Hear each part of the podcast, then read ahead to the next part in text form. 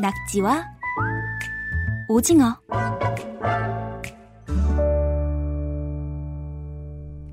KBS 통일 사용 설명서 남북이 하나가 되는데 꼭 필요한 말과 글을 알아보고 있죠. 낙지와 오징어.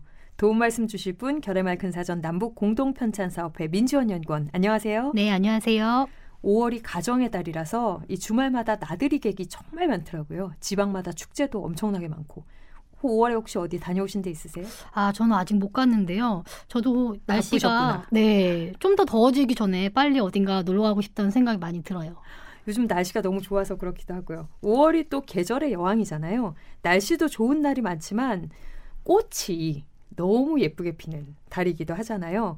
저희 회사 앞에 가까운 여의도 공원이 있는데 다양한 꽃들이 정말 예쁘게 피어 있습니다. 그래서 오늘은 남북한의 서로 다른 꽃 이름에 대해서 알아보도록 하겠습니다. 어떤 꽃 이름을 소개해 주실 건가요? 어, 이정민 기자님은 봄과 가을을 대표하는 꽃이라고 하면 어떤 게 떠오르세요? 봄과 가을. 봄이면 당연히 개나리 진달래, 벚꽃, 그다음에 가을은 코스모스 그 정도 어. 꼽을 수 있겠네요. 네, 네, 맞습니다. 이 그 안에 정답이 있습니다. 아, 그런가요? 네. 오늘 제가 소개해 드릴 것은 봄을 대표하는 꽃인 개나리, 그리고 가을을 대표 대표하는 꽃인 코스모스. 이것들을 부르는 재밌는 이름들이 북에 더 있어서 소개를 해드리려고 준비를 했습니다. 아, 네. 그러면 처음부터 알아볼게요. 먼저 봄이 왔다는 사실을 알려주는 봄의 전령사 개나리부터 한번 알아볼까요? 네. 어, 개나리는 일단 남북에서 모두 부르는 이름이 어, 여러 가지가 있는데 개나리라는 이름은 남북에서 다 쓰고요. 아, 북에서는 다른 이름이 더 있습니다.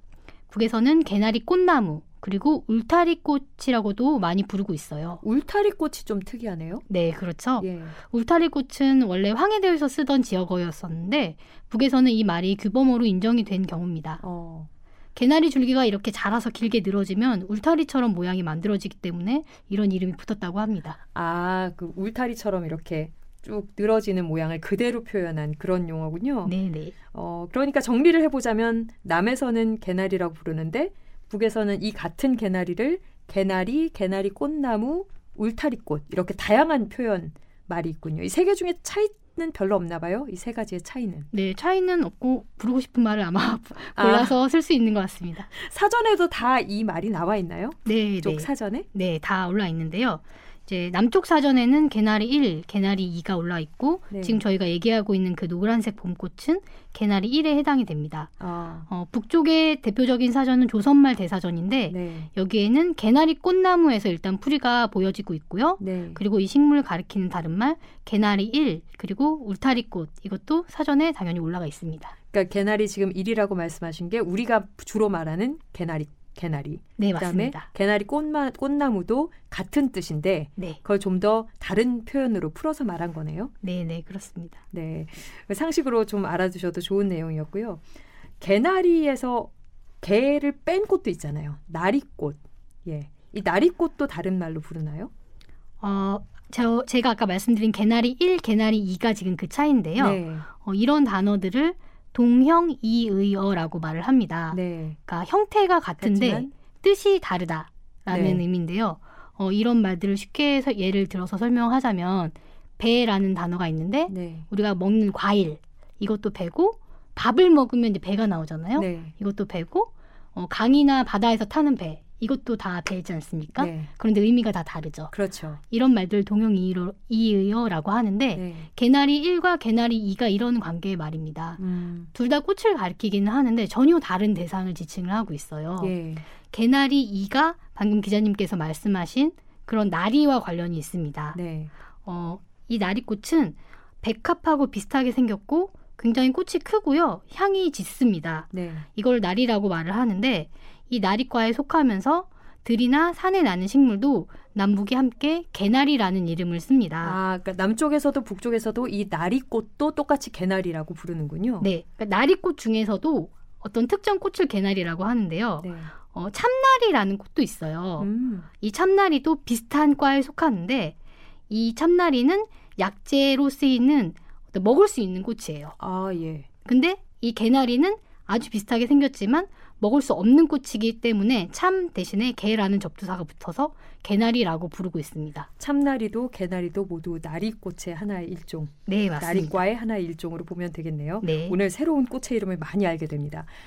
그 아까 가을이 왔음을 알려주는 꽃 도 저한테 물어보셨잖아요. 코스모스죠. 네. 코스모스는 아무래도 외래어니까 북에서는 다르게 부르지 않을까요? 어떻습니까? 어, 일단은 코스모스라는 말도 쓰고요. 아 써요. 네. 또 예쁜 우리말 이름이 있습니다. 네. 살사리꽃 또는 길국화라는 이름이 있습니다. 살사리꽃. 네. 예. 이건 왜 살사리꽃이라고 이름이 붙여졌나요? 어, 약간 들으면 감이 오실 것 같은데요. 네. 이 코스모스가 굉장히 가녀리고 긴 꽃대를 가지고 있지 않습니까? 이 꽃대가 바람에 살살 흔들리는 모습을 보고 장명이 된 것이라고 하는데 아, 이 살살거리다라는 말은 의태어고요. 네. 어, 동작을 설명한 단어예요. 네. 이 살살거리다의 살살에서 온 말이라고 보입니다. 어, 살살거리다가 쓴 쓰이는 예를 하나 들어드리면 어, 여든이 넘은 할머니가 머리채를 살살거리며 수저를 집으셨다. 이런 용례가 있을 수 있고요. 우리와 약간 표현 방, 그 표현이 다르네요. 살살거리다의 의미가. 네, 남쪽에서는 많이 쓰지 않는 뜻입니다. 네. 머리채 같은 것을 계속해서 가볍게 흔들다. 이런 뜻이 있다고 합니다. 아, 그러니까 코스모스가 바람에 이렇게 살랑거리는 네, 그걸 그렇죠. 살살거린다라고 해서 살살이꽃이라는 이름이 붙였군요. 그러면 그 예전에 우리 노래 있잖아요. 코스 아주 예전 노래인데 코스모스 한들한들 피어 있는 길 이런 가사가 있는 노래가 있는데 이거를 북쪽식으로 표현하면 살살이 꽃 살살살살 피어 있는 길 이런 식으로 대충 표현이 되겠네요. 네, 네. 그렇게 될 것 같네요. 예, 알겠습니다. 그 정리해 주면 남쪽에서 코스모스는 북쪽에서는 길국화 살살이 꽃이라고 부르는데 한국에는 살살이 꽃이 있나요? 그 우리도 워낙 꽃 이름 종류가 많으니까.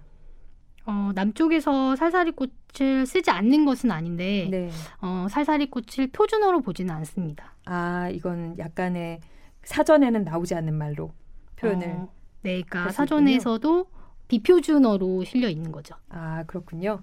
예, 잘 알겠습니다. 오늘 정리해드리자면 한국에 보면은 개나리 꽃이 피고 북쪽에서는 개나리, 개나리 꽃나무, 울타리 꽃이 피고 한국의 가을에는 코스모스가 피고 북에서는 살사리꽃과 길국화가 핀다. 오늘도 재미있는 북한말 한 가지 또 배워봤습니다. 결의말 큰 사전 남북공동 편찬사업회 민지원 연구원 오늘 말씀 잘 들었고요. 다음 주에 뵙겠습니다. 네, 고맙습니다.